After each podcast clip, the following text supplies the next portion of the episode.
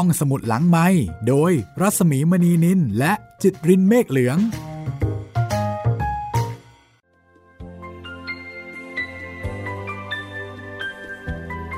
สวัสดีค่ะ ขอต้อนรับผู้ฟังเขาใช้บริการห้องสมุดหลังใหม่นะคะ พบกันเช่นเคยที่นี่เว็บไซต์ thaipbsonline.net กับดิฉันรัศมีมณีนินค่ะ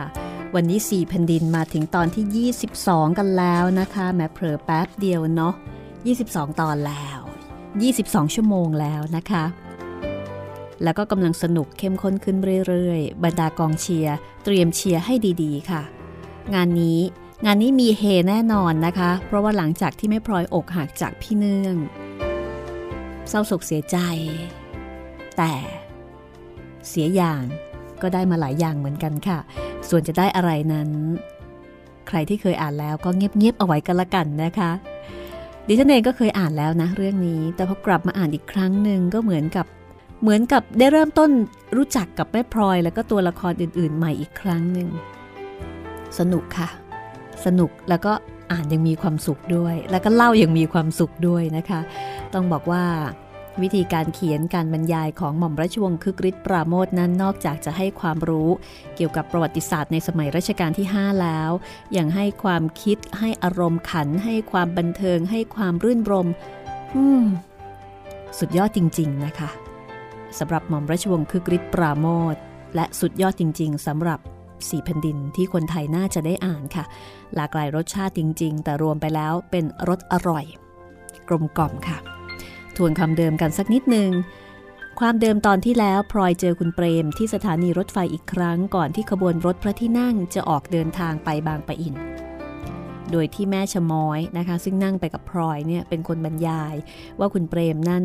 เป็นหลานเจ้าคุณโชดึก ซึ่งเป็นเจ้ากรมท่าซ้าย ดูแลกิจการการค้าต่างประเทศ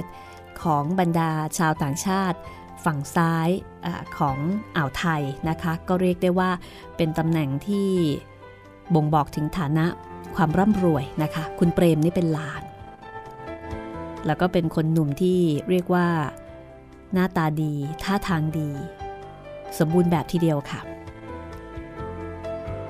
แต่พลอยกับคุณเปรมก็ไม่ได้พูดจาว่าอะไรกันนะคะ เมื่อพลอยไปถึงบางปะอินบรรยากาศใหม่ ๆ สภาพแวดล้อมใหม่ ๆ ที่มีสถานที่ให้เที่ยวเล่น แล้วก็มีกิจกรรมให้ทำมากมาย ก็ทำให้พลอยลืมเรื่องพี่เนื่องไปได้มากพลอยและช้อย สนุกสนานกับการเรียนรู้การพายเรือ การเก็บดอกบัว การเก็บสายบัว กับการเที่ยวทุ่ง และกำลังสงสัยว่า ที่คุณสายบอกว่าสายบัวนายกรุดถอนง่ายทำไมถึงเป็นเช่นนั้น เพราะว่าก่อนหน้านี้ช้อยกับพลอยเนี่ยไม่เคยถอนสายบัวจาก จากธรรมชาติจริงๆนะคะ พอมีโอกาสได้ไปถอนสายบัว ถึงได้รู้ว่าโอ้โหสายบัวนั้นมันไม่ใช่ถอนกันได้ง่าย ๆ ต้องใช้แรงดึงกันพอสมควร คือไม่ใช่หมูหมูแล้วค่ะ แต่คุณสายบอกว่ามีสายบัวที่นายกรุดเป็นสายบัวที่ถอนง่าย พลอยก็เลยอยากรู้นะคะ อยากรู้เหมือนพลอยไหมคะ ถ้าอยากรู้ก็ไปฟังกันเลย เดี๋ยวคุณสายจะเล่าให้ฟังค่ะซีแผ่นดินตอนที่ 22 ค่ะ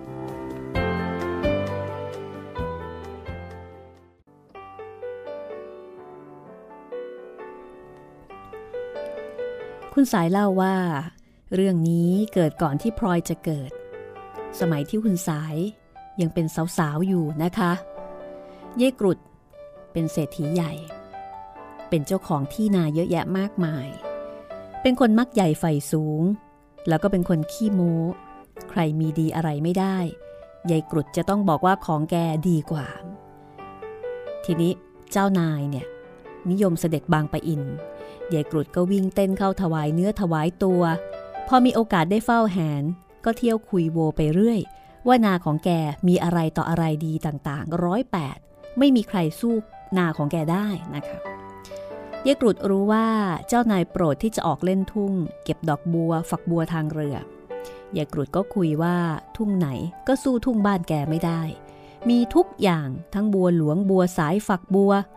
ถ้าเจ้านายจะเสด็จ แกจะรับเสด็จให้ถึงขนาด แกจะหาขนมจีนน้ำพริกเอาไว้เลี้ยงในเรือ ให้ทรงเก็บดอกบัวฝักบัวแล้วก็ใบบัวอ่อนๆ เสวยกับขนมจีนตามสบายพระทัยฟังยายกรุดเล่าก็ดูน่าสนุกเต็มที แกคุยหนักเข้า เจ้านายก็เลยส่งเชื่อ นัดกันว่าจะไปเที่ยวนายายกรุดให้สนุกสักวัน ฝ่ายยายกรุดแกก็ดีใจ ได้หน้าตา รีบเที่ยวเชิญเสด็จเจ้านายแล้วก็ชวนผู้คนเอาไว้มาก ที่นี่พอถึงวันนัดยายกรุดก็เตรียมของเลี้ยงเป็นการใหญ่ทำขนมจีนน้ำพริก ทอดข้าวเมาใส่เรือเอาไว้คอยแจก แต่มันไปเสียที่ดอกบัว ฝักบัว แล้วก็สายบัวที่นายกรุด มันไม่ได้มีมาก อย่างที่แกไปเที่ยวคุยเอาไว้ยายกรุดแกก็ไม่ท้อถอย นึกซะว่าข้างน้ำข้างใน ไม่เคยเห็นทุ่งเห็นนาจะไปรู้ประสีภาษาอะไร แกก็ให้คนของแกไปเที่ยวเก็บดอกบัวตูม ฝักบัวแล้วก็ใบบัวอ่อนจากที่อื่น เอามาผูกไว้กับก้านใบบัวในนาของแกตั้งแต่เช้ามืด ปะปนไปกับของจริงที่มีอยู่บ้าง ใช้เชือกกล้วย ผูกเอาไว้ดื้อๆที่ใต้น้ำอย่างนั้นแหละ ที่นี่พอตกสาย แดดแข็งเข้า ไอ้ผูกดอกบัวฝักบัวที่ผูกเอาไว้ ก็ชักจะเหี่ยวคอพับคออ่อนทั้งที่อยู่ในน้ำฝ่ายพวกที่ไปเที่ยวตามที่ยายกรุดชวน พอเราราวเพนพายเรือไปถึงนายายกรุดยายกรุดแกก็ดีใจ พายเรือมาต้อนรับ เสียงแกคุยโวอวดโน่นอวดนี่อยู่ไม่หยุดปาก เชื้อเชิญให้ผู้ที่ไปเล่นทุ่งเก็บบัวตามสบาย ฝ่ายคนที่ไปก็ชักจะเอะใจว่า เอทำไมดอกบัวที่นายกรุดหน้าตาไม่เหมือนที่อื่น ก็ลองดึงขึ้นมาดู ปรากฏว่าไอเชือกกล้วยที่ผูกไว้ มันก็ลอยป๋อขึ้นมา เป็นโจดฟ้องอยู่บนผิวน้ำบางคนไม่ทันได้ดู เห็นดอกบัวสายบัว ก็เอื้อมแขนไปดึงเสียเต็มแรงทีเดียว พอมันหลุดขึ้นมาง่าย ๆ บางคนถึงกับเสียหลัก เกือบหงายหลังตกน้ำตกท่าไปก็มี ต่างคนต่างพากันเรียไปตามๆกัน พอรู้กันทั่วไปว่าถูกต้ม บางคนใจดีหน่อย ก็หัวรอเห็นเป็นเรื่องขบขัน แต่ส่วนมากพายเรือมากำลังเหนื่อย ดีใจนึกว่าจะเล่นให้สนุก พอถูกยายกรุดหลอกเข้าก็ชักจะพื้นเสียบนกันตุบตุบตับตับตัวยายกรุดเองก็ชักจะเรียราดเต็มทีทีเดียว แต่แกก็แข็งใจพายเรือเที่ยวชวนคนโน้นคนนี้ให้กินขนมจีน เห็นเขาไม่กิน แกก็เริ่มลงมือเปิบเอง เอาใบบัวอ่อนๆ มากินกับขนมจีนแล้วก็ร้องเอะอะว่าอร่อยเสียเต็มประดา เที่ยวเรียกคนโน้นคนนี้ให้กินต่อไปอีกจนคนกลับ ข้างในเขาก็บ่นกันออดไปหมดเลยว่า ถูกยายกรุดต้มซะสุก ตั้งหลายวันถึงได้เห็นขัน เดี๋ยวนี้ใครถูกหลอกก็ยังมีคนเรียกกันว่าไปเที่ยวนะยายกรุดอยู่เลย แต่เด็กรุ่นหลังเนี่ยไม่ค่อยรู้ เพราะเกิดไม่ทันเรื่องมานานมาแล้ว พลอยมัวจะสนใจฟังคุณสายเล่าเรื่องเก่าซะเพลินนะคะ ก็เลยไม่ทันสังเกตว่า ก่อนที่คุณสายจะเล่าเรื่องจบนั้น มีเรืออีกลำหนึ่งพายมาอย่างเงียบๆแล้วก็มาจอดอยู่ข้างๆ คือจอดอยู่ข้างๆ ชนิดที่ว่าแคมเรือติดกันพอดี พอคุณสายเล่าเรื่องจบลง ระหว่างที่พลอยกับชอยเนี่ยกำลังหัวเราะขำด้วยความขบขันนะคะ ก็มีเสียงหนึ่งซึ่งเป็นเสียงผู้ชาย พูดขึ้นว่า คุณอาขอรับ กระผมเห็นคุณอาจอดอยู่นานแล้ว ยังไม่ได้รับประทาน กระผมเลยไปเรียนคุณหญิง เจ้าคุณกรุง ขอประทานเรือขนมจีนมาให้ทั้งลำ คนเรือเขาไม่รู้จัก กระผมเลยต้องลงเรือพาเข้ามาเองที่นี่พลอยนั้นขนลุกเกลียวเมื่อได้ยินเสียง จะเป็นเพราะสังหรณ์ในใจหรืออย่างไรก็ไม่รู้ได้ ทั้งพลอยทั้งช้อยเลี้ยวไปดูพร้อม ๆกัน แล้วก็เจอจริง ๆ ค่ะ เจอเรือที่มาจอดเทียบ บรรทุกขนมจีน แล้วก็เครื่องขนมจีนมาจนเกือบเพียบ เจอผู้หญิงหน้าตาเป็นคนบ้านนอกคนหนึ่งนั่งพายอยู่ท้ายเรือ และที่สำคัญ เจอคุณเปรมนั่งยิ้มกริ่ม มองไปทางคุณสาย โดยที่มิได้ชำเลืองแลมองมาทางพลอยเลยนะคะ คือทำเป็นไม่สนใจ พอพลอยเห็นก็รีบหันหน้ากลับมาทันที ในขณะที่นางพิษ ก็มีเสียงสำลักน้ำหมากกระแอมกระอายอยู่ท้ายเรือ คือทุกคนมีปฏิกิริยากันหมดเลยจำได้ใช่ไหมคะว่า ช้อยกับนางพิษเนี่ยเคยเล่นละครแล้วก็หลอกด่าคุณเปรมซึ่งซึ่งหน้า คุณสายนี่ไม่รู้เรื่อง คุณสายก็พูดขึ้นว่า พ่อเปรม พ่อทูลหัวของอา ถ้าไม่ได้พ่อวันนี้ อาเห็นจะหิวข้าวเป็นลมตายอยู่ที่นี่เองพ่อช่วยชีวิตอาและน้องๆไว้แท้ๆทีเดียว คุณอาคะ ฉันยังไม่หิวเท่าไหร่หรอกค่ะ รอเรือขนมจีนลำหลังดีกว่า ลำนี้เนี่ย ให้เขาไปเลี้ยงเรืออื่นซิก่อนเถิด ชอยพูด โดยที่ไม่หันหน้าไปทางคุณเปรมละค่ะไฮ้ยายชอยนี่ พูดกลับไปกลับมา ก็ไหนเมื่อกี้บ่นว่าหิวข้าวจะเป็นลม พอมีขนมจีนมา ถึงเกิดบอกว่าไม่หิวซะแล้ว ฉันไม่รู้ละ ใครไม่หิวฉันหิว มัวแต่เล่นตัวอยู่ พอดีไม่ได้กินกัน ดูสิ ของเขาก็ทำหน้ากินออก พ่อเปรม จอดเรืออยู่ตรงนี้แหละ อย่าเพิ่งไปไหน อะ แม่พลอย กินซะสิ อย่าไปฟังยายช้อยหน่อยเลย ผิดเวล่ำเวลา เดี๋ยวจะเจ็บไข้ไป คุณสายก็สั่งให้คนเรือเนี่ย ตักขนมจีน แจกคนในเรือนะคะ คือช้อยเนี่ยนั่งหัวเรือแล้วก็มาพลอย คุณสายแล้วก็มีพิษกับผาดเนี่ยภายท้ายเรือนะคะ คนอยู่ท้ายนี่ถือว่าเป็นคนสำคัญ เพราะว่าเป็นคนบังคับทิศทางใช่ไหมคนคัดท้าย สาวๆก็นั่งหัวเรือ คุณเปรมเนี่ยก็ทำท่าสนใจคนคนกลางเรือก็คือ คือคุณสายนั่นเองนะคะทำท่าไม่สนใจสาวๆที่นั่งอยู่หัวเรือ แล้วก็ไม่ได้คุยด้วย คุณอาถ้าจะออกแต่เช้านะขอรับ ค่ะ มาแต่เช้า ก็แม่สาวๆเหล่านี้แหละเขาตื่นเต้นกัน ฉุดเอาฉันลงเรือมาด้วย แล้วพอเปรมมาตั้งแต่เมื่อไหร่ ผมมาเรือมหาดเล็กอีกลำหนึ่งออกเรือมาแต่เช้าเหมือนกัน แต่วันนี้ไม่ใช่เวรผม ก็ค่อยยังชั่วหน่อยครับ ทีแรก ผมอยู่บนวัด มองไปเห็นเรือคุณอาเข้า รู้ว่าน่าจะหิว ก็เลยไปพาเรือขนมจีนเข้ามาให้ ฟังดูดีมากๆเลยนะคะ พ่อคุณ ขอให้พ่อจำเริญจำเริญขึ้นไปเถอะ ถ้าไม่ได้พ่อ ก็เห็นจะต้องท้องแห้งกลับแน่ ๆ ผู้คนออกมากมาย ใครเขาจะไปดูไปแลได้ทั่วถึง ขนมจีนอร่อยจริง ๆ เสียด้วย ฉันชอบกิน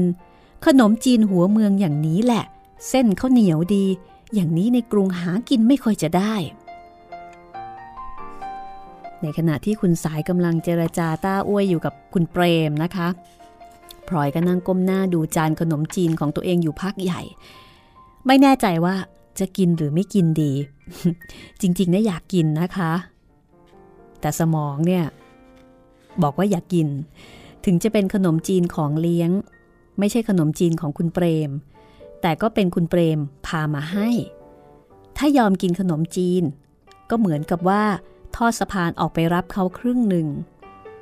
พลอยก็บอกตัวเองว่าถึงท้องจะหิวอย่างไรก็ควรจะต้องทนเอา อดมื้อสองมื้อจะเป็นอะไรนักหนา ดีกว่าที่จะต้องมานั่งกังวลทีหลัง แล้วก็นึกถึงเรื่องพี่เนื่องนะคะ พร้อมกับสอนตัวเองว่าเรื่องที่แล้วมาเนี่ยยังไม่เข็ดอีกหรอ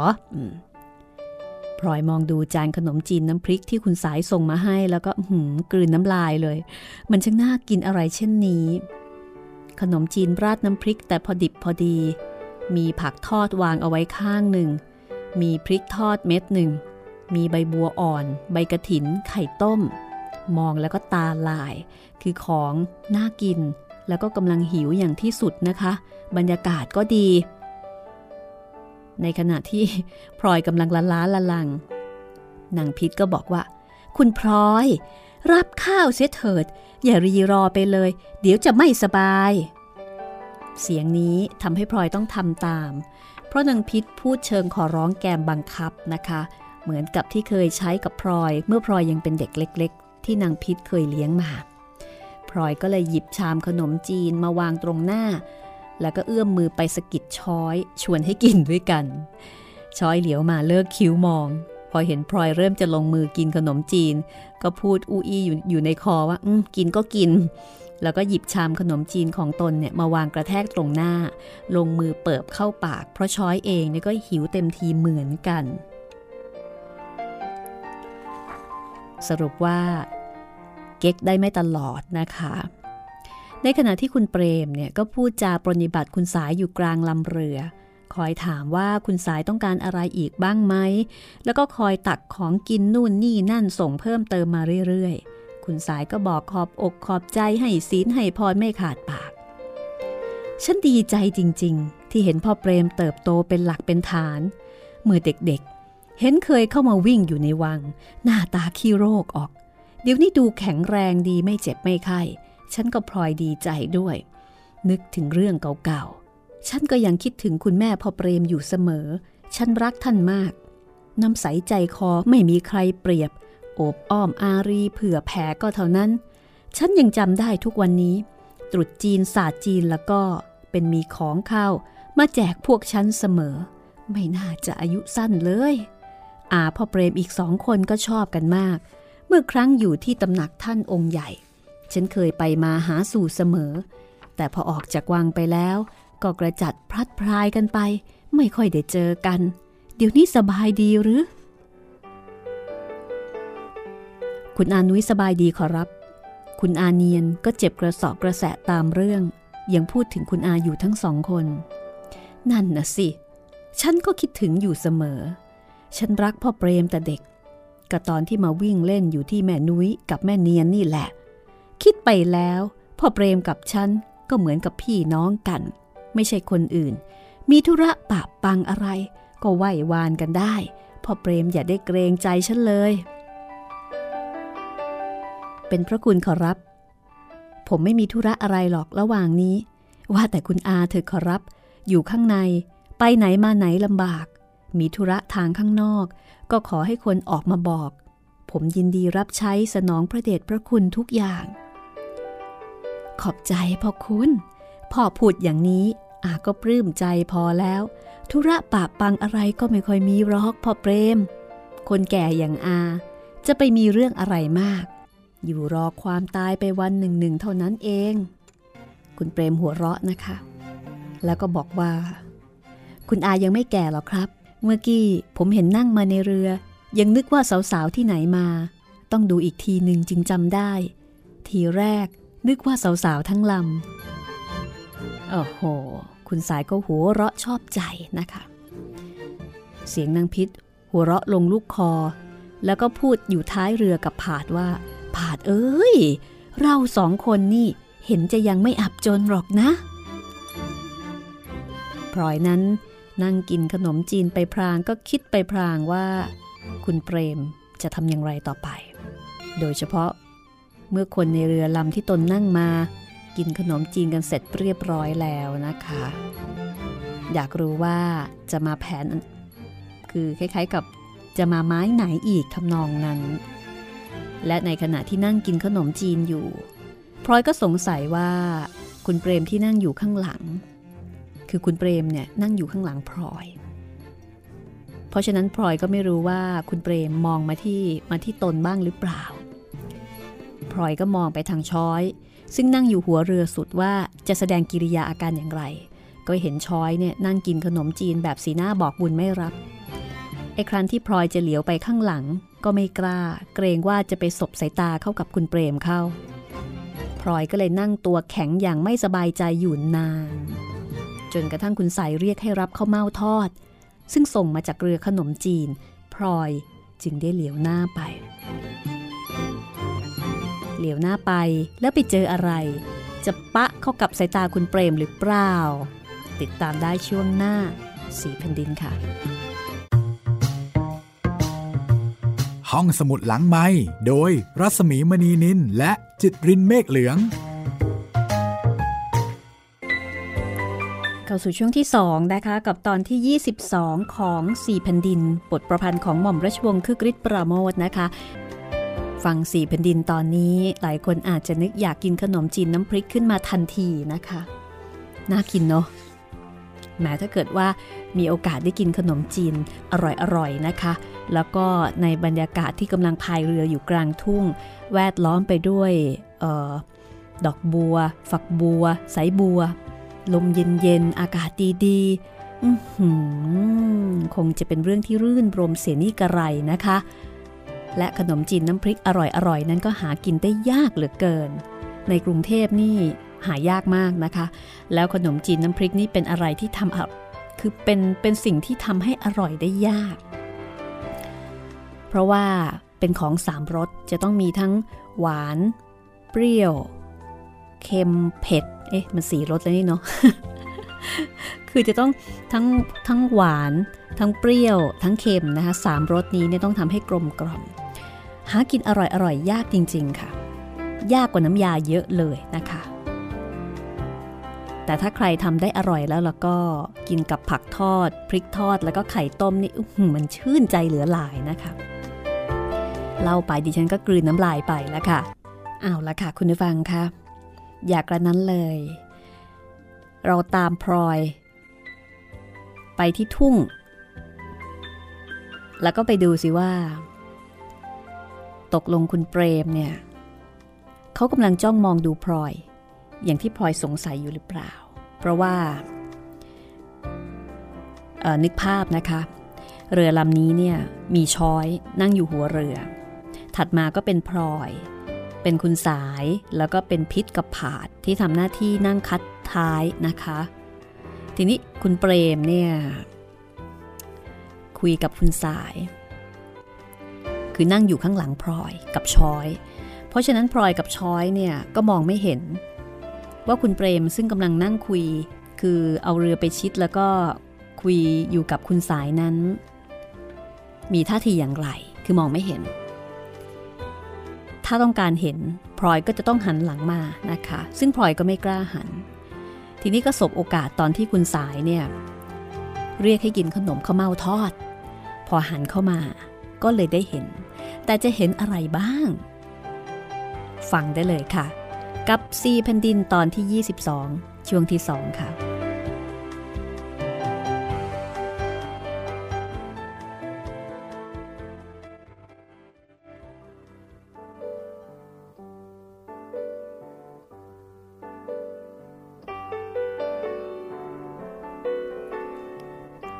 ปรากฏว่า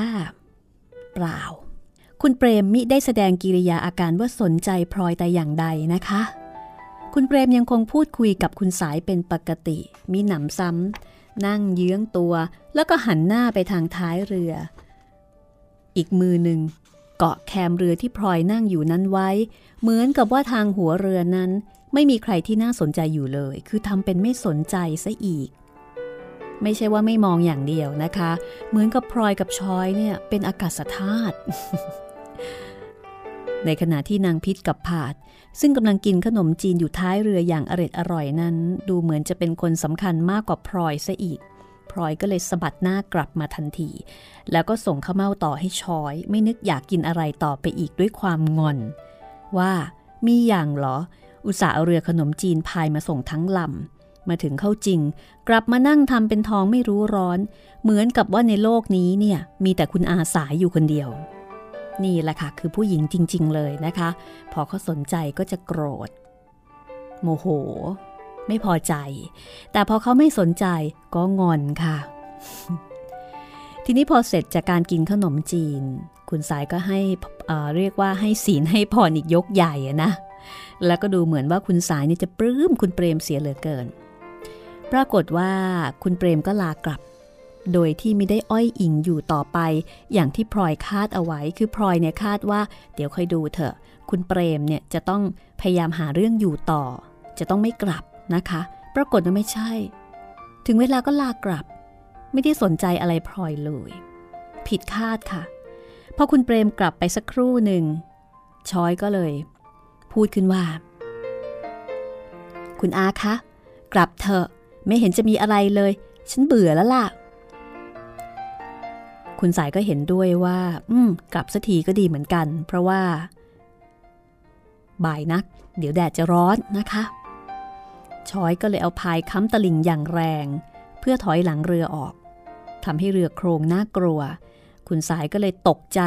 พลั้งปากทำอะไรต่ออะไรตกลงน้ำไปเป็นกองนะคะ แล้วก็ต่อว่าช้อยอีกขนาดใหญ่ แทบจะตัดอาตัดล้านกันทีเดียว แต่ช้อยก็ทำเฉยซะ เบนหัวเรือออก แล้วก็พอพายเรือหลีกเรืออื่นๆ กลับมาได้ ก็ตั้งลำเรือมุ่งหน้ากลับพระราชวังข้ามทุ่งที่ผ่านไปเมื่อเช้า และระหว่างที่กำลังพายเรือกลับนั่นเองค่ะ ช้อยก็เลยถามขึ้นลอยๆว่า คุณอาคะ คนเมื่อกี้น่ะ ใครกัน คนไหนล่ะ คนเมื่อกี้ ก็คนที่เขาพาเรือขนมจีนมาให้นั่นไงคะ อ๋อ คนนั้นน่ะเหรอ คุณเปรม ลูกเจ้าคุณจันยา หลานเจ้าคุณโชดึกไงล่ะ เขาเป็นมหาดเล็กอยู่ ถวายตัวมาได้หลายปีแล้ว คอยดูไปเถอะ เด็กคนนี้จะได้ดี ชอยก็เลยสงสัยว่า แล้วคุณอาไปรู้จักกับเขามาตั้งแต่เมื่อไหร่กัน โอ้ย ตั้งแต่เขายังเป็นเด็ก เข้ามาวิ่งอยู่ในวัง คุณหญิงเสริมแม่เขาฉันก็รู้จักแล้วก็อาเขาอีกสองคน แม่เนียนกับแม่นุย้ย เขาเคยอยู่ตำหนักท่านองค์ใหญ่ เป็นเพื่อนของฉันทั้งสองคน แนะ ดูคุณอาพูดสิช้อยร้องลั่น ในขณะที่คุณสาย ก็ทำเสียงตกอกตกใจว่า โอ้ย ไม่ใช่เพื่อนอย่างนั้นหรอกยายบ้า เพื่อนชอบพอคุ้นเคยกันต่างหาก เอาอะไรมาพูดก็ไม่รู้ ก็คุณอาพูดออกมาเองนี่ ฉันจะไปรู้เหรอ แล้วก็เห็นปลื้มพ่อเปรมพ่อปริมนี่ออกจะตายไป ฉันก็นึกว่ามีอะไรกันอยู่นะสิแกอย่ามาหาความฉันดีนะยายช้อย ชาววังรุ่นฉันไม่เหมือนสมัยนี้หรอกรำคาญตารำคาญใจจะตายเสียแล้ว ฉันน่ะชอบกับอาเขามาก แล้วพอเปรมเขาก็เรียกฉันว่าอามาแต่เด็ก นานๆพบกันที เขาก็จำได้ไม่ทอดทิ้ง อุตส่าห์ไปตามเรือขนมจีนมาให้กิน ฉันก็ต้องปลื้มใจตามประษาของฉัน ฉันไม่เหมือนหล่อนๆนี่ จะได้นั่งทำตัวแข็งราวกับคุณข้างใน ใหญ่โตกันเสียจริงแม่เอ้ย จะออกปากเป็นไมตรีให้เขามีน้ำใจสักคำก็ไม่มีคำพูดของคุณสายเหมือนว่าจะกระทบมาถึงพลอยด้วยนะคะ แต่พลอยก็ทำเป็นพายเรือเฉยเสีย แต่ในใจนั้นลุ้นค่ะ ลุ้นให้คุณสายเล่าเรื่องเกี่ยวกับคุณเปรมให้มากกว่านี้ แล้วก็ได้ฟังจริง ๆนะคะ เพราะว่าคุณช้อย หรือว่าแม่ช้อยเนี่ย ก็เป็นคนที่อยากรู้อยากเห็นนะเนาะก็ถามต่อไปว่า คุณอาขา คุณเปรมเนี่ยเขามีพี่น้องอีกไหมคะ ก็เท่าที่ฉันรู้ เขาเป็นลูกคนเดียว เขาว่ากันว่า คุณหญิงเสริมท่านหึงนัก เจ้าคุณงิกลัวลนลาน แต่คุณหญิงตายมาสักสองสามปีที่แล้ว ป่านนี้เขาจะมีน้องเล็กๆ อีกหรืออย่างไรก็ไม่รู้เรื่อง เพราะฉันเองก็เพิ่งจะมาพบเขาวันนี้ ไม่ได้พบกันหลายปีเต็มที และเจ้าคุณพ่อเขาเป็นใครกันคะคุณอา บ้านอยู่กรมท่าซ้าย เป็นเศรษฐีใหญ่ทีเดียว บ้านตึกเขาอยู่ริมคลองพ่อยม ฉันเคยไปเที่ยวกับแม่นุ้ยเขาหนหนึ่งโอ้ยเขาร่ำรวยกันเหลือเกินละ ในห้องคุณหญิง ฉันยังได้เห็นท้องเป็นหีบหีบวางจากพื้นไปจนเกือบจดฟากข้าทาสผู้คนเขาก็มากทั้งจีนทั้งไทย คุณเปรมเขาเป็นลูกคนเดียว แล้วยังไม่มีเย่ามีเรือน นิสัยใจคอกิริยามารยาทรูปสมบัติทรัพย์สมบัติเขาก็ดีพร้อม คนอย่างนี้ใครได้ไปก็นับว่ามีบุญ จริงสิคะ คุณอารักกับเขานัก ขอให้หลานเสียไม่ได้หรือคะชอยพูดหน้าตาเฉย เฮ้ย นางพิษ นางพิษกับนางผานนี่ก็เรียกว่าหากันลั่นมาจากท้ายเรือ ในขณะที่คุณสายก็ ตาย พูดอะไรอย่างนั้นฮึนี่เคราะดีนะ ว่ามีแต่พวกเรากันเองทั้งนั้น ไม่มีใครได้ยิน ในขณะที่ชอยก็บอกว่า เอา้า ก็ฉันอยากจะมีบุญบ้างนี่ คุณอาจจะได้หมดห่วงไง เฮ้อยายช้อย เอ้ยยายช้อย คนอย่างแก ใครเขาได้ไป ฉันก็ขายหน้าเขา เลิกพูดบ้าๆบอๆสักทีเถิด โตเป็นสาวแล้ว แกไม่อายเขา ฉันอาย ช้อยหัวเราะชอบใจ เฮ้อฉันนี่ เห็นจะแก่ตายอยู่ในวังนี่เอง ชาตินี้ทั้งชาติ ช่างไม่มีใครมองเสียบ้างเลย ผู้ใหญ่ของเราก็ไม่เป็นใจเสียด้วยฮึมชอยก็ทำเป็นถอนใจใหญ่ แล้วก็พายเรือต่อไปอีกครู่ใหญ่ แล้วก็ถามคุณสายขึ้นมาเฉยๆว่า คุณอาคะ เมื่อคุณอาสาวๆ เคยมีใครเขามองบ้างหรือเปล่า คุณอาเคยคิดจะมีเย่ามีเรือนบ้างหรือเปล่าคะเฮ้ยเอาอะไรมาถาม ไม่ใช่เรื่องของเด็กจะรู้ไปทำไม โธ่ฉันก็อยากรู้บ้างสิคะ คุณอาไม่เห็นเล่าอะไรให้ช้อยฟังบ้างเลย ฉันไม่เข้าใจจริง ๆ ว่าคนอย่างคุณอาเนี่ย อะไรอะไรก็ดีหมด แล้วก็ไม่เห็นจะขี้ริ้วขี้เรตรงไหนทำไมถึงอยู่ตัวคนเดียวมาจนถึงป่านนี้ก็ไม่รู้ ถามไปแล้วปรากฏว่า คุณสายเนี่ย ไม่โกรธ เอ อาก็ไม่รู้สิ ของอย่างนี้ มันแล้วแต่บุญแต่กรรม แต่มาคิดดูเดี๋ยวนี้ ก็ดีเหมือนกัน ถ้ามีเรือนไปเสียแต่เมื่อยังสาวๆ ป่านนี้จะเป็นอย่างไรก็ไม่รู้ คงจะมีเรื่องที่จะต้องทุกข์ร้อนมากกว่านี้เป็นแน่ แก่ลงแล้ว เราอยู่ตัวคนเดียว มันก็สบายไปอย่าง จะว่าเป็นเคราะห์มันก็เป็น จะว่าเป็นบุญ ก็เป็นบุญ คุณสายพูดอย่างใจลอย เหมือนกับว่าคำพูดของช้อยนั้น ไปสะกิดความหลังที่ฝังอยู่ในหัวใจมาเนิ่นนานนักหนาพลอยกับช้อย นิ่งฟังเงียบทั้งสองคน เสียงพายกระทบน้ำเป็นครั้งคราวนานๆหน มีเสียงท้องเรือครูดไปกับเสียงออของกอหญ้าในท้องทุ่ง ก็เรียกว่าทุกคนนี่ก็ตั้งอกตั้งใจฟัง ในสิ่งที่คุณสายเล่าให้ฟัง คุณสาย ก็เล่าต่อไป เหมือนกับกำลังพูดมาจากที่แสนไกล 30 ปีได้แล้วกระมัง คิดดูก็เหมือนเมื่อวันซืน มีคนเข้ามาชอบฉันคนหนึ่ง อย่าไปเอาชื่อเขาเลย เดี๋ยวนี้พบกันก็ไม่รู้จักกันเสียแล้ว ตอนนั้นฉันยังสาว สติปัญญาอะไรก็ไม่ค่อยจะมี ทีแรกไม่รู้ว่าเขาชอบ ผ่านกันทีไรเขาก็มอง เรายังเป็นเด็กๆก็ไม่ได้สนใจ แต่เขาก็พยายามเข้าหา ทั้งทางผู้ใหญ่และทางพวกพ้อง แล้วก็มีคนตำหนักเดียวกันอีกคนหนึ่งอย่าไปรู้ชื่อเขาเลย คนคนนี้อยู่กันมากับฉันตั้งแต่เด็ก อย่างช้อยกับพลอยนี่แหละ เป็นคนคุ้นเคยกัน ทางบ้านเขาชอบพอกับคนคนนั้น เขาก็ช่วยชักช่วยนำให้รู้จัก รับของเข้ามาให้บ้าง รับหนังสือมาให้บ้าง เป็นคนวิ่งเต้นติดต่อให้ทุกอย่างทำตัวเป็นแม่สื่อทีเดียว ตอนนั้นฉันยังเด็กก็พลอยลุ่มหลงเขา แต่จะเป็นบุญหรือว่าเป็นกรรมก็ไม่รู้ คุณปู่ของช้อย ท่านไม่เห็นด้วย ท่านบอกว่าฉันยังเด็กนัก ให้รอไปก่อน ใจฉันก็อยากจะรอไปก่อน ต่างคนรีรีรอรอแม่คนที่เขาทำตัวเป็นแม่สื่อ เขาก็ยังติดต่ออยู่เรื่อยๆ สักปีหนึ่งหรือว่าสองปีได้กระมัง วันหนึ่งเขาก็สั่งให้เข้ามาบอกฉัน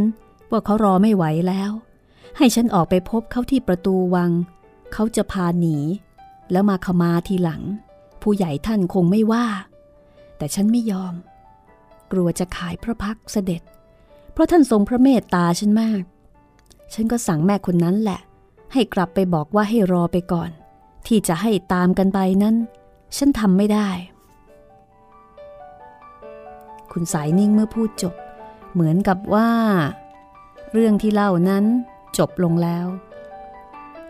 แต่ช้อยยังไม่พอใจ แล้วยังไงคะคุณอา เดี๋ยวนี้ยังรอกันอยู่อีกหรือคะ เมื่อไหร่คุณอาจะปรงใจสักที ถามแบบนี้ น่าจะโดนนะคะ แต่ปรากฏว่าแทนที่คุณสายจะเอ็ดช้อยว่าล้อเลียน คุณสายกลับหัวเราะเบาๆ อย่างขบขัน แล้วก็พูดเป็นปกติว่า เปล่า เขาไม่ได้รอฉันหรอก พอเขารู้ว่า ฉันไม่ยอมตามเขาไป เขาก็ไปตามเรื่องของเขา ไปยังไงคะ ตามเรื่องของเขา เขาก็ชวนแม่สื่อนั่นแหละ หนีตามเข้าไปแต่วันนั้น แล้วกันช้อยร้องขึ้นแล้วก็หัวเราะท้องคัดท้องแข็ง นั่นสิ คิดดูเดี๋ยวนี้มันก็น่าหัวเราะจริง ๆ คนอะไรก็ไม่รู้ แปลกพิลึกละ่ะ แต่ตอนนั้นฉันหัวเราะไม่ออก ทั้งโกรธ ทั้งเสียดาย ทั้งขมขื่นในใจ ความจริงจะว่าเสียดาย ก็ไม่ได้เสียดายอะไรนัก เพราะจะว่าฉันชอบเขาจริงจังก็ไม่ได้ ถ้าจะเรียกว่าลุ่มหลงไปพักหนึ่งแล้วก็ว่าไม่ถูก ที่โกรธที่เสียใจก็เพราะพวกเดียวกันเองมาทำกันได้ แม่นั่น สนิทสนมกับฉันมากเสียด้วย แต่ก็นั่นแหละ ไม่ว่าเรื่องอะไรทั้งนั้น นานเข้ามันก็จางไปเองมานึกดูเรื่องเก่าๆเดี๋ยวนี้ ก็เหมือนกับเรื่องของคนอื่นทั้งเพ ไม่เกี่ยวกับตัวเลย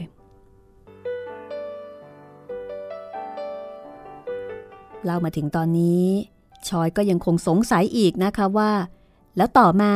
มีใครอีกหรือเปล่าคะคุณอา ก็ไม่เห็นมี ตั้งแต่เกิดเรื่องนั้น เสด็จท่านก็หางานให้ทำจนเกือบไม่มีเวลาหายใจ พอรู้ตัวว่าว่างลง ฉันก็แก่เสียแล้ว เป็นบุญไปอย่างหนึ่ง ฉันเคราะห์ดีที่มีเสด็จท่านเป็นร่มโพร่มใสถ้าไม่มีท่าน ฉันก็คงจะลำบาก เพราะตัวคนเดียวจริง ๆ จะหวังพึ่งพี่น้องก็คงไม่ได้ เขามีกังวลของเขามากพออยู่แล้วพลอยฟังเรื่องที่คุณสายเล่าอย่างสนใจมาโดยตลอดพลอยไม่เคยคิดมาก่อนว่า คุณสายเองจะเคยผ่านความผิดหวังและก็ความโทมนัสในเรื่องของความรักมา เหมือนอย่างที่พลอยเคยผ่านมาแล้วหยกหยกคุณสายบอกว่า เวลา เป็นยาสมานทำให้แผลในหัวใจนั้นหายได้ แต่แผลในหัวใจของพลอยเล่าทำไมยังเจ็บอยู่ หรือว่าเวลาจะยังคงสั้นไป หรือว่า หรือว่าจะเป็นเพราะหัวใจของพลอย ไม่แข็งแรงเท่าหัวใจของคุณสาย แต่อย่างไรก็ตาม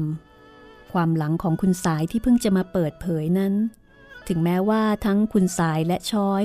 จะเห็นว่าเป็นเรื่องขบขันก็ตาม แต่ความรู้ที่ได้รับนั้นทำให้พลอยอุ่นใจขึ้นมาก